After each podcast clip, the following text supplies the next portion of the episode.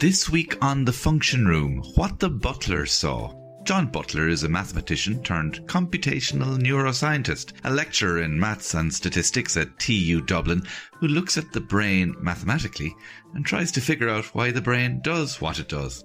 We talk about our senses, why it's good to get questions from a child, what a neural network cares about, you know, lots of stuff. But first of all, what is a computational neuroscientist? Well, it's a funny thing is a computational neuroscientist could also be called a mathematical neuroscientist or a simulation neuroscientist. Uh, what neuroscience has right now is a lot of data, but it lacks maybe a lot of theories, rules. And so a computational neuroscientist is someone who maybe sits in between trying to look at this data and looking to see are there mathematical rules or mathematical simulations that can recreate a lot of what people are seeing in neuroscience data. And, uh, and neuroscience to... data is a big word as well. Uh, yeah. That's how people behave, but also how the brain works, or also how the brain might uh, have aberrant workings. Like if you have a neurodevelopmental disorder such as autism, or uh, a developmental disorder like Parkinson's disease. And so computational neuroscience hope to understand that by building models, uh, mathematical models. The data, what does the data look like? Is it a vast array of voltages or elect- electrical currents or is it anecdotal response to stimuli? Is it a load of i hit i hit x amount of patients knees and their leg popped up like like the cartoon neuroscience very much so. Actually it's all of the above. So um it, actually on my uh, with my hat as a behavioral neuroscientist i've done a lot of eeg experiments. So that's recording the electrical signals of the brain um, uh, so you put on something that looks like a swim swim hat. It will, will record up to maybe 160 uh, sites on the scalp. And what you do is you repeat an experiment or a stimulus, and you look how the brain responds by repetition. You separate the noise and the signal, the output. Um, so one way I look at the brain is I look at an input, which could be a flash of light and an output, which is the electrical signals. And I try to figure out a function that converts that the flash of light into the signal I see on the scalp. Um, but I also actually, on a more simple level, I also do it for behavioral responses. So maybe, but not dissimilar to, I would do experiments and have done experiments that can last 10 days on an individual where I would put them in a dark room. I'd show them what looks like a very cheap Star Wars uh, star field and would move very slowly. I'd move very slowly forward and to the left or forward and to the right, and I'd get the people to click left or right. And I'd have to repeat that again and again, such that I can, with the data, describe how good they are at the task. And then I would use mathematics to predict how good they are um, if we change something in the stimuli, or, and this gets to the word multisensory as well, is I can do it with where I can move the people in the dark using uh, robots, which we can talk about, and have the field. So I can separate the body motion and the vision and then put them together. And I can uh, make mathematics to see can I predict how someone can use body motion? So move them in the dark, move them with just vision, and see how they use the two together. Because um, that's the thing is I want to see is does one plus one equal two? So mm. if I have visual cues, so our rich environment, and then our body cues, do I use them together? Or is it one plus one is one, or some other more complicated formula? But actually, it's quite a straightforward formula um, uh, that actually is one of the first I really fell in love with uh, as a researcher. It's a very simple formula that says whichever sensory system is better. So if I'm very good at uh, figuring out am I moving left or right with just vision, I'll use vision a bit more. But if it gets darker, I'll use my body information more. And actually, our brain is constantly doing this game of saying, what's the best bit of information? I don't only want to use the best information, I also want to use the less useful information. I weigh it up. So constantly, the brain is constantly weighing up this information and combining them together.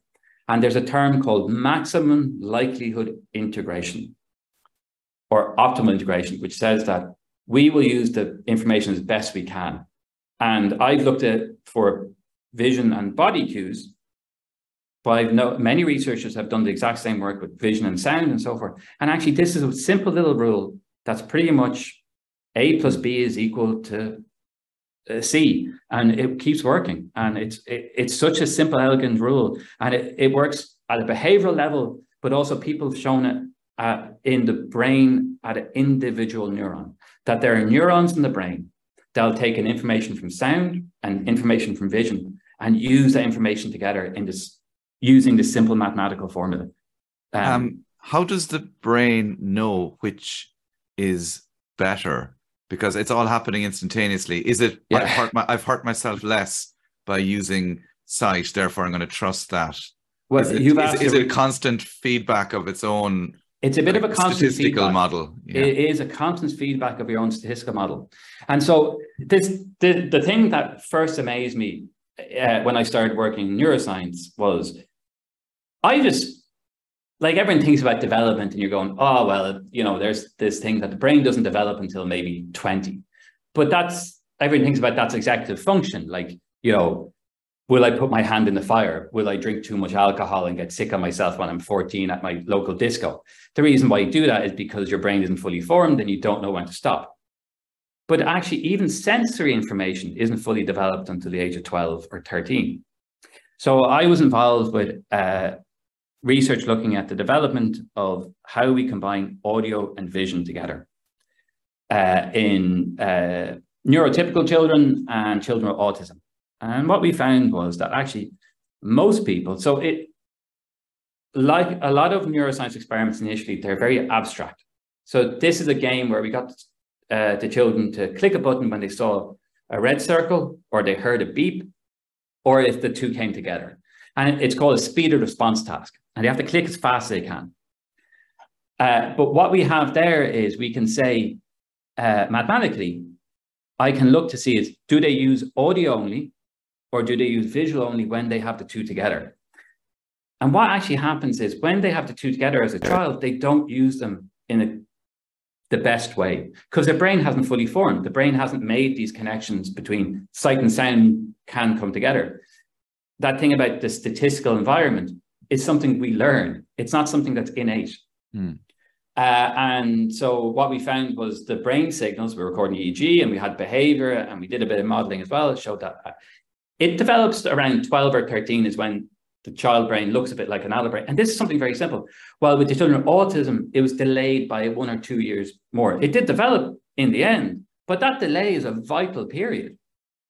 And uh, that means that when they're hitting secondary school, they're still not able to truly get the signal from noise when people are speaking in a noisy environment. And so it's just a small little thing, but those two years are really vital years as a child. And, you know, it's very easy to talk about behavior, but if the environment isn't nice uh, and so forth. So the mathematics was very useful to model that and make predictions. It is not a definitive answer. Yeah. It is a trend, we'll say. And that's always a problem with these uh, at the minute. So you you get the data in, you you run do you run something I say run like I don't even know what we're running here, but you you you you something analyzes the data spots a pattern sees whether a function uh, of x's and y's would produce this pattern applies that um, uses that function in a predictory sense then runs another experiment to see if they're if people's responses or the brains is the same as this. is the same as the predicted thing. And and initially you do something very childish. You go so um, if you have audio and visual is audio visual together just A plus V. And that's it's a stupidest assumption, but it's not a bad assumption to start with. Yeah. And so if it is the same as A plus V, you go, okay, they're not really doing anything with the information. Two areas of the brain are just working. But if they do something different, then you start looking at maybe I can think about how mathematically, how would I connect the brain or how is the brain connected and look at that. And this thing about environment, as you get much older, you start using an internal model a bit more is the belief uh, is what data is suggesting is that actually um, uh, you actually might be more prone for audio and visual illusions. So audio visual illusions is when um, you uh, you mistake a sound coming from one area when it's coming from another because you combine them in different ways. So the simplest example of that we have every single day is when we all go to cinema, we believe that we hear the sound coming from the lips of the person on the screen, but the sound's coming from the speakers to the left and right.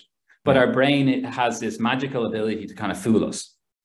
As we get older, our brain is slightly more prone maybe to fool us because it's spent its whole life thinking that sound and vision should come together. So therefore, they will always come together. Uh, and this starts becoming a bit more dangerous. Uh, for example, I look at uh, how we use body and vision. So if you're walking around your environment, as a very simple example is if you have a van in front of you and the van moves, so it fills up your whole vision. Do you know you're moving or is the van moving? Well, uh, younger people know, oh, my feet are on the ground, that van's moving. But there's a moment sometimes where you might suddenly believe I'm moving and the van is static.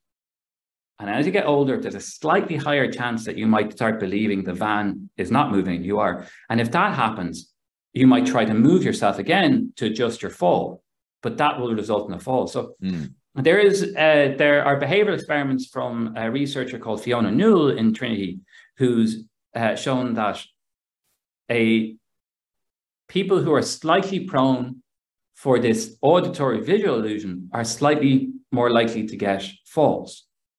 And that once again, when I think about that mathematically, I think about the the statistical model of it, and that actually they start using more internal information than external information.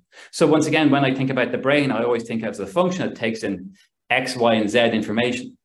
And the question is, how important is that information? As your sensory system changes, maybe you downweight what's coming in and you upregulate what's internal. So you have this very simple thing is that you actually might rely upon more prior information and therefore might be more prone for illusions and so forth. Uh, so, so it your brain is uh, like making decisions based on the weighting it accords different inputs, almost in the way you would make a planning decision based on the weighting you give environmental versus housing versus political. Exactly. Exactly that. And the thing is, we all make bad decisions because we mess up those weights. Mm. The brain is never perfect with those weights, but it tries to do the best it can. But your prior exposure is what kind of drives the weights, you know? So, you know, if you're more left leaning, you'll of course weigh environmental things. Yeah. Uh, if you're another way, maybe you'll uh, uh, weigh things other in other fashions. So therefore, your prior also takes into account how you weight as well. You know. Uh, so for and, for people who think they don't understand statistics, that they real they don't realize they're actually implementing the basics of statistics all every, the time, every second of the day. You do, you look at data that's coming out of the brain, which is a result of inputs, and you run models on them, and you're obviously au fait with computing and robotics and all that. Have you reached any conclusion about how stuff is stored in the brain? Like, is a is there is there a byte? Is there a megabyte? Like, yeah. like I know you're not. I mean, yeah. I, I don't know how brains are studied. Whether you can get no, down no, to that, the cell. you know. Yeah, yeah. Do you, do you see ones and zeros? Are there an are there analog? So, um, I, I'll answer that is the storage. I know nothing about. Um, that's not my area, but maybe, maybe that question about the analog. Uh, I'm more about the instantaneous responses yeah, uh, let's call it like that, is um, the brain as an analog is um, it's this thing called a gap junction is the term is uh, the brain needs a certain amount of information for a neuron to respond. And so the analog example is uh, it's not a great one when you think about it, but every neuron needs to get, a, if you think of a neuron as a bucket of water, it needs to be filled up with enough water such that it overflows. Yeah. And then the neuron will say something to someone beside it. Um, and then that responds and cascades up. I only really look at what's called sensory motor responses. They're very instantaneous. There is much more complicated stuff out there, as you say, is how do people remember things? how do we um, uh, how do we recall? How are these things sparked? And um, that's different areas, but also still a very ongoing research area. It's such a complicated question. Um, I try to simplify life just to think of us as being we take in something, we output. Um, and in that scenario, how would I view how we bias something is how we think about how many neurons are connected. Okay. So the less neurons connected, the less weight and inf- bit of information is given. So that's a simplification, but that's kind of how I view it is that if two areas are not connected, they'll not talk to each other. So therefore they'll not, they'll not be weighted, you know, church and state separation, for example. But if you have an intermeshing of neurons, then that means two people have to talk to each other at the same time. And that's how biases can happen. Um, but that more complicated question is how do we store information is still a very much ongoing thing. And it's really, it's a really complicated question. And uh, mm, I, I can't address sadly maybe one for another uh, another uh, send me the names of any storage experts you know yeah no I'll, working I'll get memory, them later on like we were even looking at examples of what working memory is on a short term recently about like and uh, i don't think it would i don't think the answer would satisfy anyone except for computational neuroscientists when you when a subject is being studied uh, and they're subjected to stimuli. So you've got people, you're isolating the senses or you're doing various experiments to see what their response is and how they balance it. To what extent do you have to build some mathematics for the fact that the person is aware they're in an experiment? Like what happens people's senses and their weightings when they're not walking down the street, but they have looked at their calendar that day and said, Oh, I'm going into John's experiment today better wear a clean shirt and so, uh, you know make sure I've had plenty of sleep and all this kind of thing. How does what does that do to the to the sums? Can you spot the data from the obviously yes. you can't observe people in the street unless you have an enormous uh, yeah, yeah, observatron which doesn't exist but they're they're clearly up for it or down for it so what happens then well so you've asked uh, the exact question why maybe people are uh, are less maybe engaged with some computational neuroscience because a lot of time with the models we make, they're the ideal. And because I've been very fortunate to have like 20 years of doing behavioral and electrophysiology uh, experiments on different people, I know that real data is noisy. I Just to cut in there, what what does an electrophysiology oh, EEG, experiment uh, that's like? the recording the electro signals of the brain. Okay. Sorry, uh, recording yeah. the electro signals of the brain. Uh, and um, if you do that, you know that real data is very, very noisy. It's noisy because um, the methods we use to record the data are noisy. EEG is very prone uh, because it records electrical signals. Um, if you blink, that looks much bigger than our brain response because the muscles are electrical signals. So there are all these things called artifacts that you need mathematics to pull out. Um, uh, so the problem is right now, a lot of the models are on the ideal, the perfect human. Uh, but like more and more now, we are looking at ways of break, like as they're saying, breaking the model to show that actually we can get a range of responses. Mm. Um, uh, but once again, it's that thing is it's only that kind of stuff is in its infancy now. Um, modeling, if you think of the classic mathematics, you go, there is one answer and that's the right answer. You have to combine modeling with statistics to bring in there are many answers. These are the more likely ones but the machine or the model has to break along the way. And so uh, that's not that new but it's it's in there now that people more and more want to see noisy data and noisy models. Um, the and, one thing and, I um, yeah. is what are you do you think that you're wait that in the next five to ten years what you will be analyzing is a ton of data from wearable technology where at the well people will still be aware they're in an experiment but at the very least they're interacting with a normal environment they're walking they're driving they're at a red light yep. they are no, getting to an argument so I, or they're they're buying they go to the shop and the thing they want isn't there you know all of those things will that'll be the next uh, petabyte of data you'll be getting. Yeah, hundred percent. Like right now, it, it, there are bits of that data out there already. Uh, the issue sometimes with the very very big data is it can answer any question, but maybe not the question you want. Uh, that's very difficult. So that's why it's controlled. But actually, I've been, I've been so fortunate along my ways. I've been um, there's a Zelig in the Woody Allen movie that he turns up at all all moments. I've been a bit of a Zelig uh, with respect to this movement of using virtual reality and also doing movement recordings uh, in the wild. Uh, when I was working in Germany, um, I was working in virtual reality. So virtual reality headsets back then cost 20,000 to get what now a child gets for 300 euros. And so I was very much looking at how people explore in a more naturalistic way. But I also was involved doing brain recordings while people were being moved. And myself mm. and a lab in Trinity, uh, we were some of the first to record the brain while actually people were being moved on like a roller coaster. Uh, and we were able to do this, and uh, it went very well. And then since then, there's been a whole movement. Uh, it's called mobile brain imaging, and I've been involved with where people are actually doing brain recordings while people are walking. Mm. Now, initially, they're very simple experiments, uh, and they're quite controlled. They're not in the wild yet, as an outside. Um, I'll give an example that I'm particularly proud of this series of studies uh, with people I uh, worked with in the matter, where we were recording people with Parkinson's who have a movement disorder.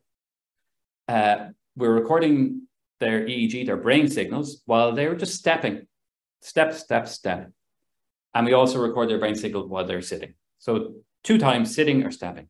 But they had to do something at the same time. They had to click a button every time we had a screen from every time they saw an X. So they'd be they'd see a plus on the screen, plus on the screen, plus on the screen, and then they see an X and they'd click a button.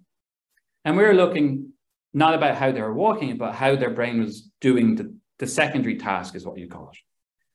And um, what was great about this experiment was uh, we were separating in Parkinson's as the disease progresses, there's something called freezing a gait.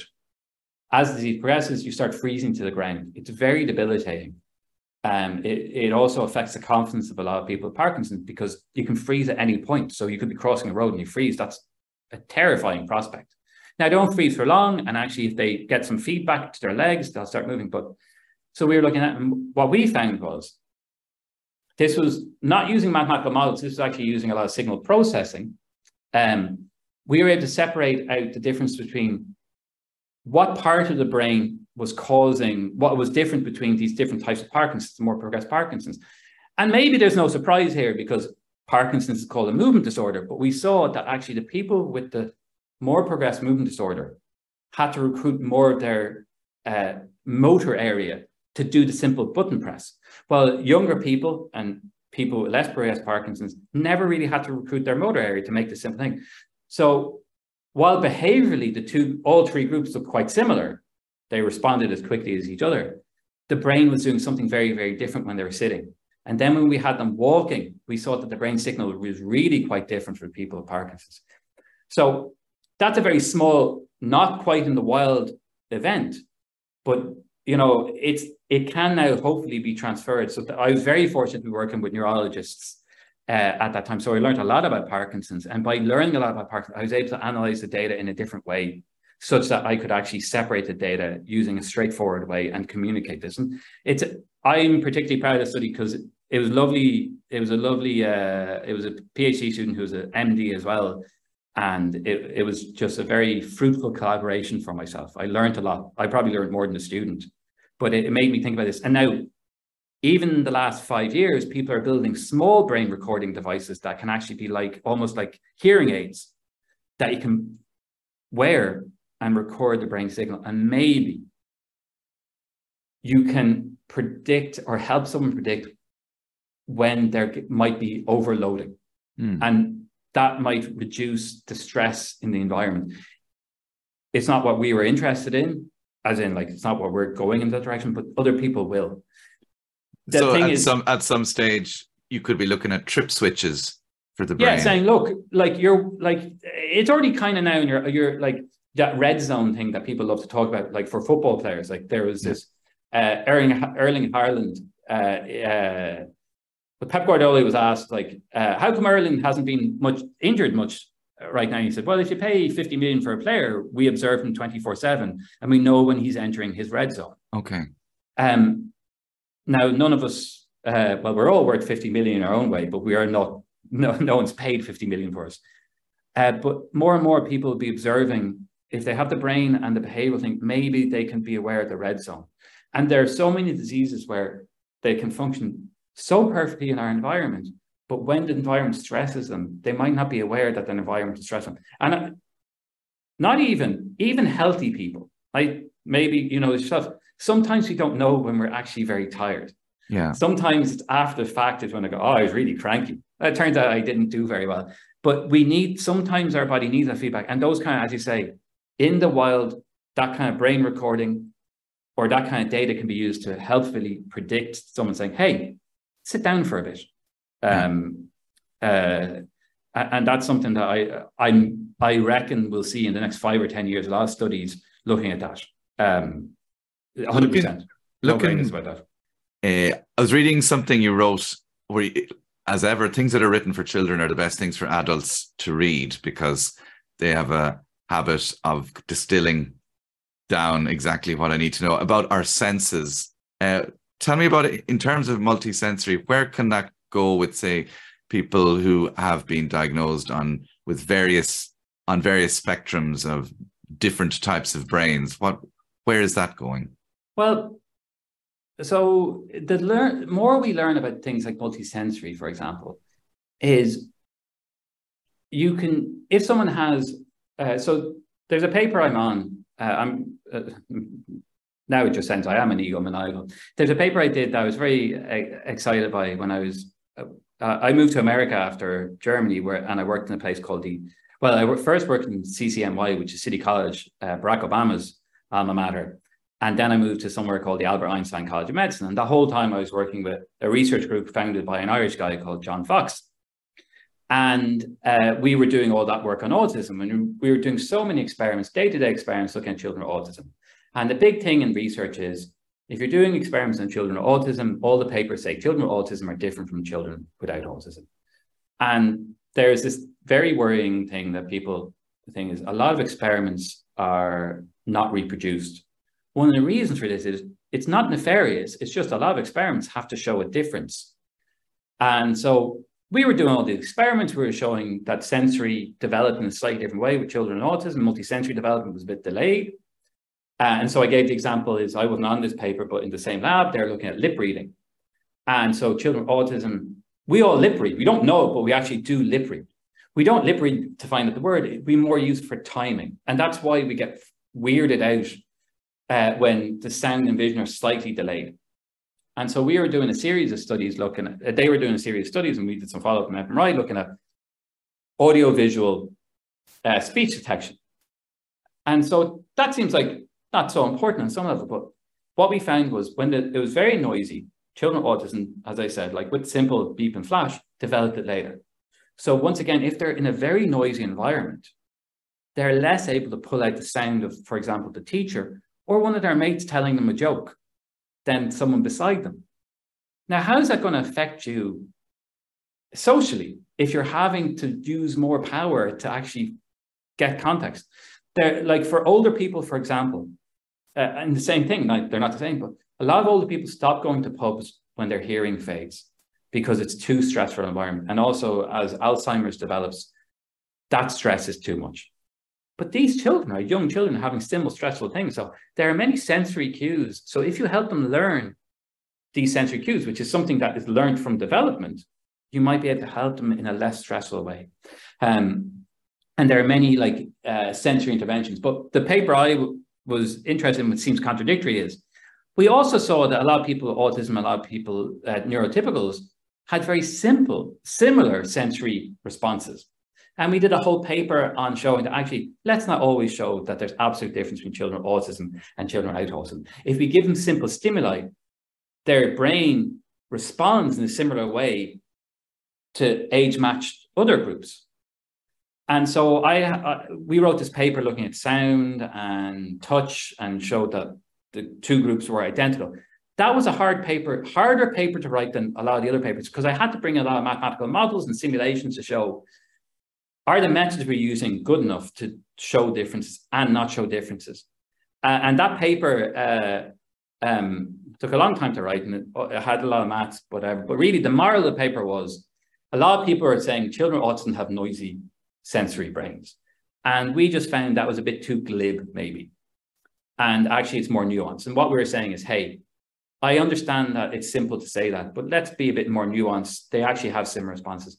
That paper now, uh, um, as an academic, you get emails when your paper gets cited by other uh, things. And every second citation I get is a passive aggressive citation saying everyone else believes their brains are noisy except for this person. Well, there's another group of people saying this is great. Someone showing similarities. So that thing is um, there's never going to be a definitive answer. There's nuance. And even among people who are very embedded in the field, nuance sometimes can be lost as well. Uh, but the thing is, I'm saying is, if you can show that there are similarities between children with autism and children without autism, maybe that would suggest they can develop in similar ways if maybe subtle training difference or changing the environment in subtle ways that actually are hugely beneficial. Uh, uh, and, you know, that's why having intervention early, which is such a complicated thing, is so important. But also, that same thing is there are examples with people Alzheimer's. I'm less au fait with that research, but they do look at multisensory integration in Alzheimer's, for example, because um, that might be a, a, a trigger warning um, as well. So it's on the two levels, but for different reasons. Uh, speaking of online, you are involved in an online teaching project uh, with a difference. Can you tell me about that? Yeah, no, I've had the pleasure uh, when lockdown initially happened across the world. Um, a lot of neuroscientists and computational neuroscience kind of went, "Oh, what the hell? What are we going to do?"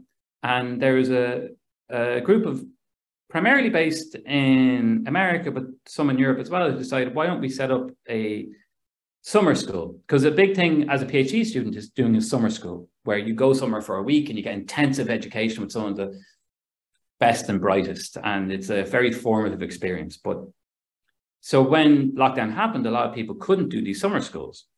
Uh, and so we, uh, there's a group of us, uh, and I was peripheral initially to the group, uh, tried to make materials um, called Neuromatch Academy for students.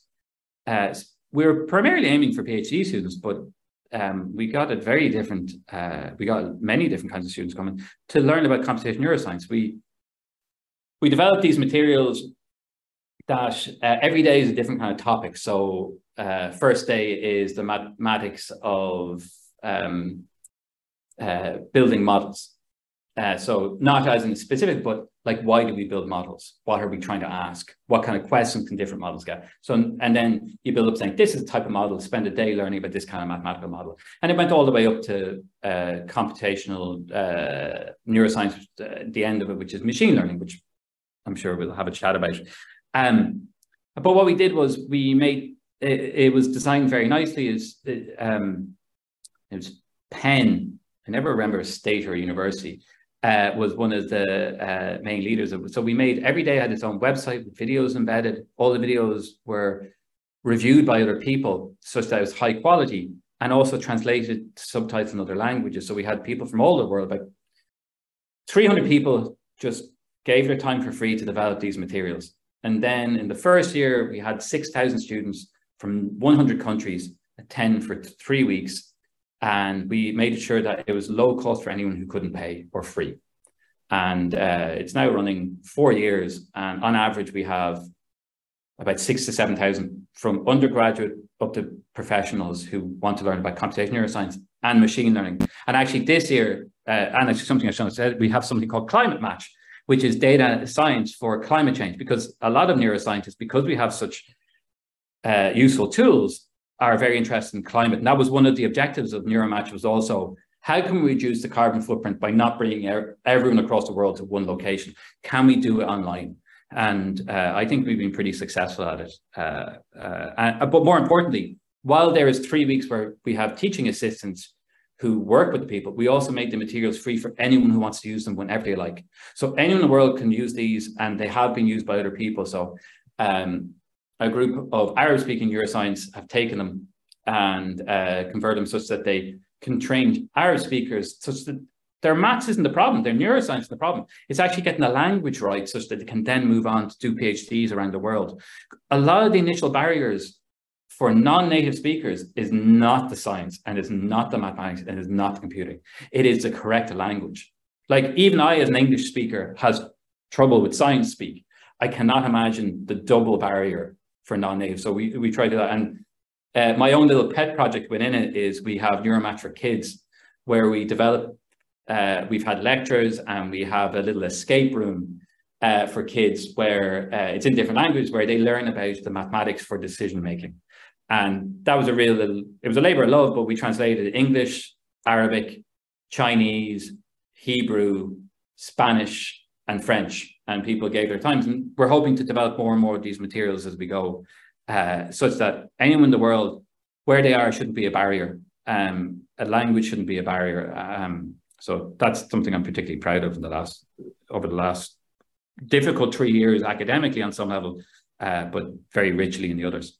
But bringing that to so many people, uh, and obviously people from lots of different backgrounds, does the increased diversity of people who are learning this, uh, and also the reducing the friction that stops them from getting their stuff published, like are neuroscience experiments different in different cultures and necessarily different such that you because is there a cultural bias in the brain? Um, you know or does oh, everything boil down to language pure, there probably is a chemistry. language thing. I have a yeah. hundred i would believe there's a language aspect uh, that how language and uh, funny i was talking about uh, with my friend about um, he was really learning irish and we were ta- talking about the phrase ucraterm august to bronerm like that's a very different thing to say. There's a hunger upon me, uh, like I I feel sorry, or there's a sorry upon me. Uh, that's a very different vernacular to saying I am hungry, I am sorry, uh, and even that probably does change how you interact with the world uh, on a high level. I have no doubt about that. Um, uh, Neuromatch, for example, the one thing we want is diversity. Uh, having loads of people who look almost identical to me, middle age, bearded, slightly balding, white dude, does not result in diversity of thought. And thinking about different things and thinking about uh, that uh, more and more, the more people who contribute, the better the ideas will be, the better the research will be. Yeah, they might be the same kind of experiments or whatever, but, you know, um, being able to include more and more people, I think is vital for education and for research in general. Like slightly different, but on the same kind of area, machine learning. The reason why uh, machine learning is something that can be dangerous is because the people making or using the data, and there are many examples of this, uh, don't consider others. They only think about themselves, or and not in a selfish, not in an aggressively selfish way, but like, well, why would this matter to this group or that group? Um, and therefore, you have this thing of self-perpetuating data. Uh, data says, okay, um, group X always commit crimes, so therefore group X always commit crimes without looking at the underlying cause of why group X, they're the people who are, you know, prosecuted for crimes and so forth. And, uh, so they're example of that. And then, uh, so therefore, it, it's a big thing, and it's a big thing in all, like once again here in TU, we are pushing for as well to have diversity in staff, students, and in all areas. You know, diversity of thought can only enrich an environment and can only enrich research questions. Um, because, you know, until someone sells you or until you see it, you are unaware of the differences. And that's like, for example, uh, if you look at something like work with people with Parkinson's or work with people autism, anecdotal conversation from the participants might inform your next experiment. Having researchers that have some knowledge, you know, of course, maybe you can have too much investment, um, uh, but uh, generally having that the plethora of voices is so important. And that's why something like Neuromatch, for example, is because people can learn in different ways or different rhythms and different styles. You know, it makes life, yeah, it makes life more interesting. The more complicated question that you're asking is if everyone publishes, isn't there a lot of noise out there? And that's a concern, but that's a concern not because more people are publishing, that's a concern because the model at the minute is that the only way people can get permanent jobs is they publish, so therefore you push to publish. And uh, hopefully as time changes, that'll be less of a push and people look for uh, more nuanced papers and more nuanced ways. And there is a movement already in computational neuroscience and neuroscience in general that um, classically when you write a paper, you send it into a journal, they're like this is the thing that I always find hilarious when I moved from maths is I send something I spent five years on working. I send it to a journal. They ask for money from me to publish it, even though they get the reviewers who like I'd be a reviewer and I'm free. Uh, then they'll ask people to pay to read it. And all these things i'm happening. This seems odd to me. Uh, uh, but now more and more what we actually have is journals who go, okay. And also what happens is I read a paper and I might have a bias to saying, I like this paper because it's in my area. I don't like this paper because it disagrees with mine. So I might stop a paper from happening. I've never, uh, well, since it's on record, I've never done that, but I've never done it. But that can happen. Now, more and more, what they do is people let out their papers. And actually, what happens is some of the more interesting papers will rise. Some, unfortunately, some papers are lost, but you hope more and more that it democratizes that research as well but we're very much in the infancy of this. And there are many examples right now within neuroscience and computational neuroscience where there are many uh, very smart people arguing uh, over what's the best approach. Um, and also the thing is, personally, I think things like podcasts, for example, uh, should be considered part of academic output. It's used in the arts, but I think science and science communication it shouldn't just be about papers. It should be about communicating your thing. Uh, um, but that, once again, it's a very thing I have a real love of is science communication, and it's not for everyone. But I think it should be as respected as writing um, mm. as some papers. Uh, you mentioned machine learning, and just to wrap up, based on what you've been working in the brain area for a while now, will we get to the point where the brain has been uh, codified as a machine is predictable and then the flip side of that is that we can truly emulate it? Like are we 1% 0.01% 30% along the way of that? And then the final bit of that question do you ever in your studies of the brain have the uh, sentence. They were so busy trying to figure out whether they could do it, they didn't ask themselves whether they should do it. Like, do you? Because in everything there is like this. You know, if if if if in if questions are infinite, and you can go and find out as much as you possibly can. Uh, is there a point? Do you do you reach a, a singularity fear in your own work? Um, in my own work, no. But in general, um, it is a complicated question. Um, I think, once again, it kind of goes back to diversity and ethics. I think a lot more now, now that computational neuroscience, neuroscience in general, are much more ethical in how they think about their research.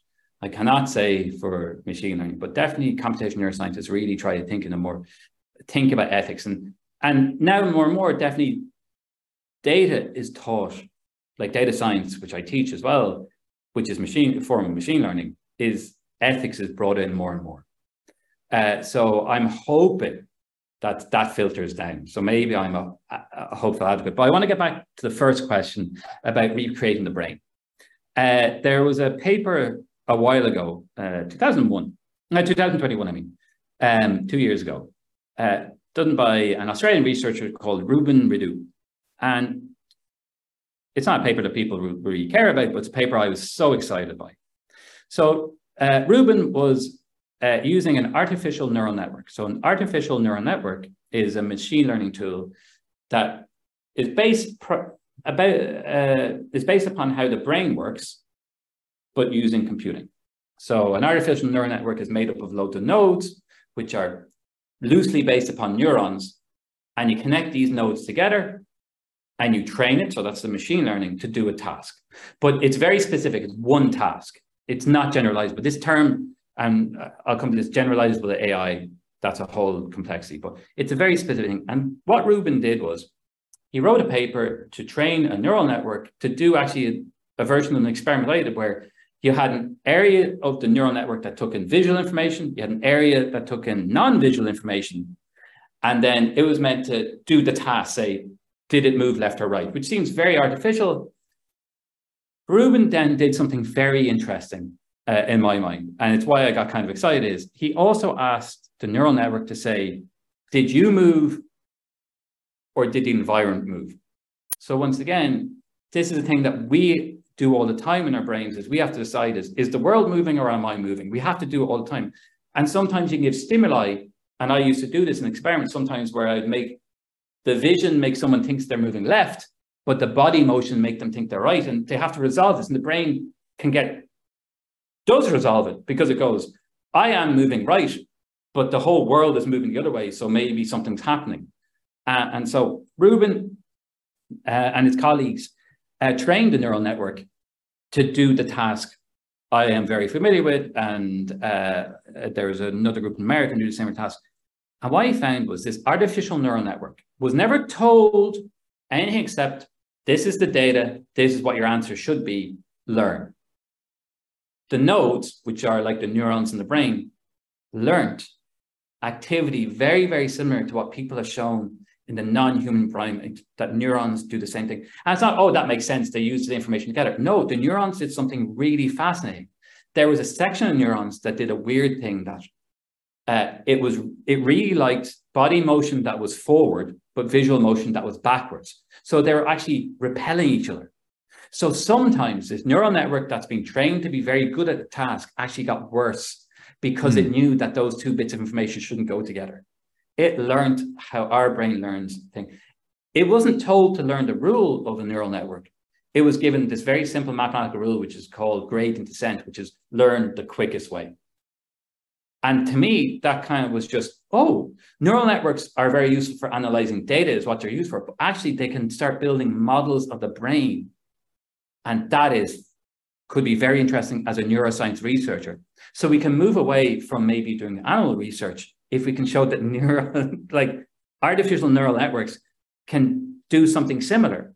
They can be the mouse. Actually, yeah. And, yeah. And we can, we can probe them and experiment on them in the same way. So that's one thing. So that's as a computational neuroscientist, as someone who wants to learn about the brain, that's fascinating. Uh, what do you think is going on there? You mentioned they were given one mathematical rule. Like, is there a fundamental motivation of any neuron, be it made of silicon, pardon my ignorance, or goo stuff in the brain. like, is is there is there a law that says do the most with the least, protect myself? Uh, you know, is there a thing that no matter what you are, is that what yeah. is that what we're getting close to? That I the, think that's it. Yeah, when you boil something down does. small enough, there's something that any any connected network of things, be they organic or inorganic, will strive to do if you give them like a point. do you know what I mean? Like it's not moral or anything. It's some sort of survival. No, no, thing. it's survival because why do I need to move? It's because I need to reach for food. So therefore, I have to get the use the least amount of energy to get the most from it. And so that's what they do. So that's why using the two bits of information together in this optimal fashion requires the least amount of energy to get the most bang for your buck in this simplified way. And it's that thing is most of the brain is actually doing A plus B, more or less. It's not much more complicated than that, but it weights A and B appropriately. And so therefore, like it, it's intrinsic in the brain, as you say, is it just really wants to get over there. And that's where the nice cho- chocolate is. You know, if you watch how a child develops, really, child just wants rewards. And how do we move towards a reward? You know, um, like I, I haven't. You're lucky I haven't rabbited on about the vestibular system, which is the real non, uh, non-visual movement thing. Is but that whole system is just for survival. It's to make sure we know that we're not falling or to tell us that we're moving. Yeah. You know, most of our like as much as we think about um uh, where this complex thing is, the base level is survival and food. So so at the moment, say in robots or you know AI, are we talking like lizard brain is where they will be Yeah, at rather well- than like love or Yeah, you know what I mean? Like yeah. so so when we talk about anything that we're replicating here, we are talking about the stuff that keeps us alive and that judgments of character or yeah, so that's or, a complicated or, thing. you know, or anything like that. Yeah, no, That's no, a I know what you're saying. Yeah. the AI that I would want to look at for is the same as the human brain. It's the low level stuff because that's what low level stuff is that independent of moral. Um, that more complicated thing of what is something like a large language model, the chat GPT. Uh, I would say, and this gets back to the ethics, there can be ethics built into a large language model. There can be ethics built into a thing by that you know that's a hard thing to do though. Take in the appropriate data.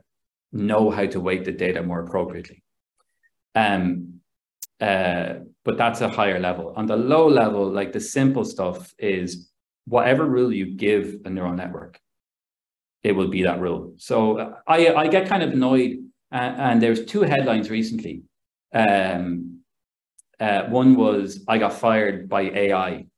Uh, it was this um, people in London, and I don't know how Deliveroo works, but there was something they overcharged by two pounds for three visits. The headline is wrong. They weren't fired by AI. They were fired by someone who encoded the rule. Mm. It's not the AI. So I, I think people need to understand. And then, oh yeah, it's there's a debate. I think it's in Oxford or Cambridge coming up on Friday. That I saw the this house believes that AI is be, is more trustworthy than a medical doctor. I don't think that's a correct debate. I think that the cor- debate is is a medical doctor more trustworthy than a group of computer scientists who know nothing about medicine who've who fed in some papers Mm. you know, I think I think this thing of putting agency upon AI as opposed and and disassociating the people who coded it Mm. as like AI is a bit more complicated because it does learn, but someone tells it the rule to learn.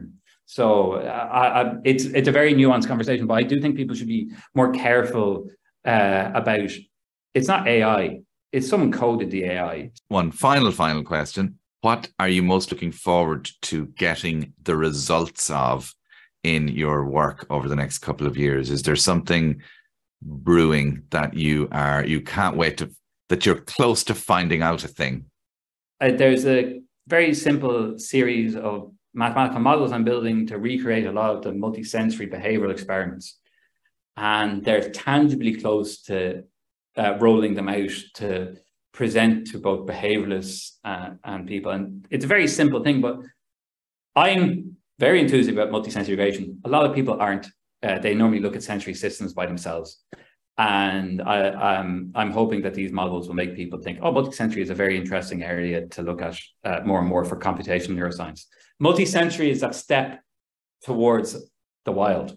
And and the further that whole area goes, the closer we are to understanding conditions that you mentioned already, like Parkinson's or Alzheimer's Yeah. or or various uh, And if you look, if you look at so many complicated uh, disorders like autism and Parkinson's, which seem to have people have a very defined opinion of it, but they are common disorders, which means that there is a smorgasbord of sensory and behavioral differences. And if there's a smorgasbord of sensory and behavioral differences, maybe you need to look at each of them separately and look at different things because, like, people uh, don't think about like the sensory issues. Their auditory hallucinations are quite common uh, in certain disorders.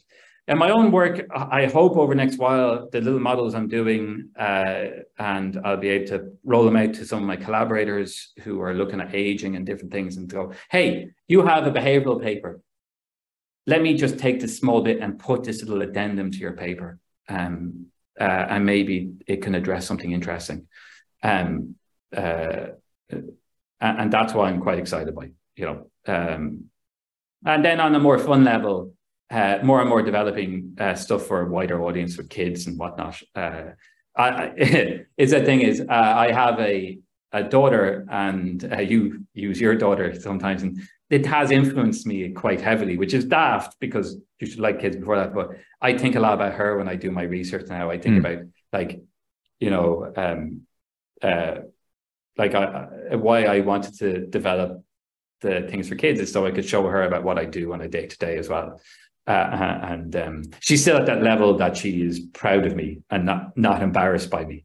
Yeah. Uh, uh give it a year or two more. Uh, but but also uh, that depending on what age she is, she is the other diverse researcher because her age will lead her to ask questions that maybe nobody else in the room will ask. Yeah, no, no, and that's one thing I didn't mention is the great thing for me about moving fields was. Uh, and this is a very wrong conclusion people have. People think mathematicians are smart. We're just good at one thing. Um, uh, but when I moved into neuroscience, people uh, a assumed, oh, he's PhD in math, so he must be bright enough. But B, he knows nothing about neuroscience. So I could ask the stupidest question about like what's a neuron, uh, like for uh, what's a vestibular. I didn't know what the vestibular system was, and I was meant to be researching it. And people would answer me honestly. And there's something gloriously freeing about a child or being an idiot uh, to ask those the simple but hard questions. And that's something I like. I that's why it's so lovely. Like uh, when I go out to talk to kids, uh, that you get this variety of questions. Um, if you can't communicate your materials or your research or your equations to a younger crowd, you don't know them. You have a feel for them. You do not have that like that your fingers aren't dirty and you do not have to dumb something down when talking to kids you do not have to oversimplify you'd be amazed about the complexity that children can understand they might not understand differential equations but for example i uh, use uh, these things called predator prey equations which are how predator prey interact and uh, i teach them to fourth year mathematicians I also go into primary schools and teach the same equations. And the kids have no issue understanding what happens. They have no issue understanding. And those same equations I use to describe the brain isn't predator prey, but they're two areas of the brain fighting each other, and you have to talk about which dominates. Uh, and so those equations might seem abstract, but actually kids get really quickly. Uh, and I know you're being the climate, like uh, we even use them to say in a simple predator prey uh, you know, the reintroduction of wolves that happened in Yosemite. Mathematically, actually, you can predict that very lovely outcome if you include that the herbivores are predators of the grass. You know, I use these simple examples that embed mathematics in a more tangible world, I think is so important. And that's why I love neuroscience, is because it embeds my mathematics in a tangibility that I really love and enjoy. That was John Butler there. My thanks to him for joining me on The Function Room. You can get The Function Room wherever you get your podcasts. If you like it, please share. And I'll talk to you next week. Bye bye.